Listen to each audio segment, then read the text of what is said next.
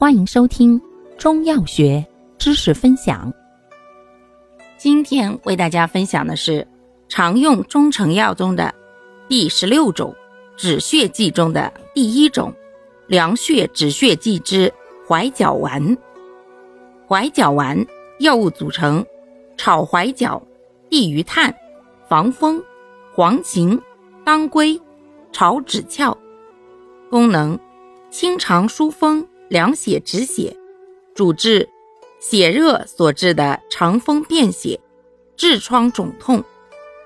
注意事项：一、虚寒性便血者、体弱年迈者慎用；二、服药期间忌食辛辣油腻食物；三、若痔疮便血、肿痛严重和便血呈喷射状者，应及时采取。综合急救措施。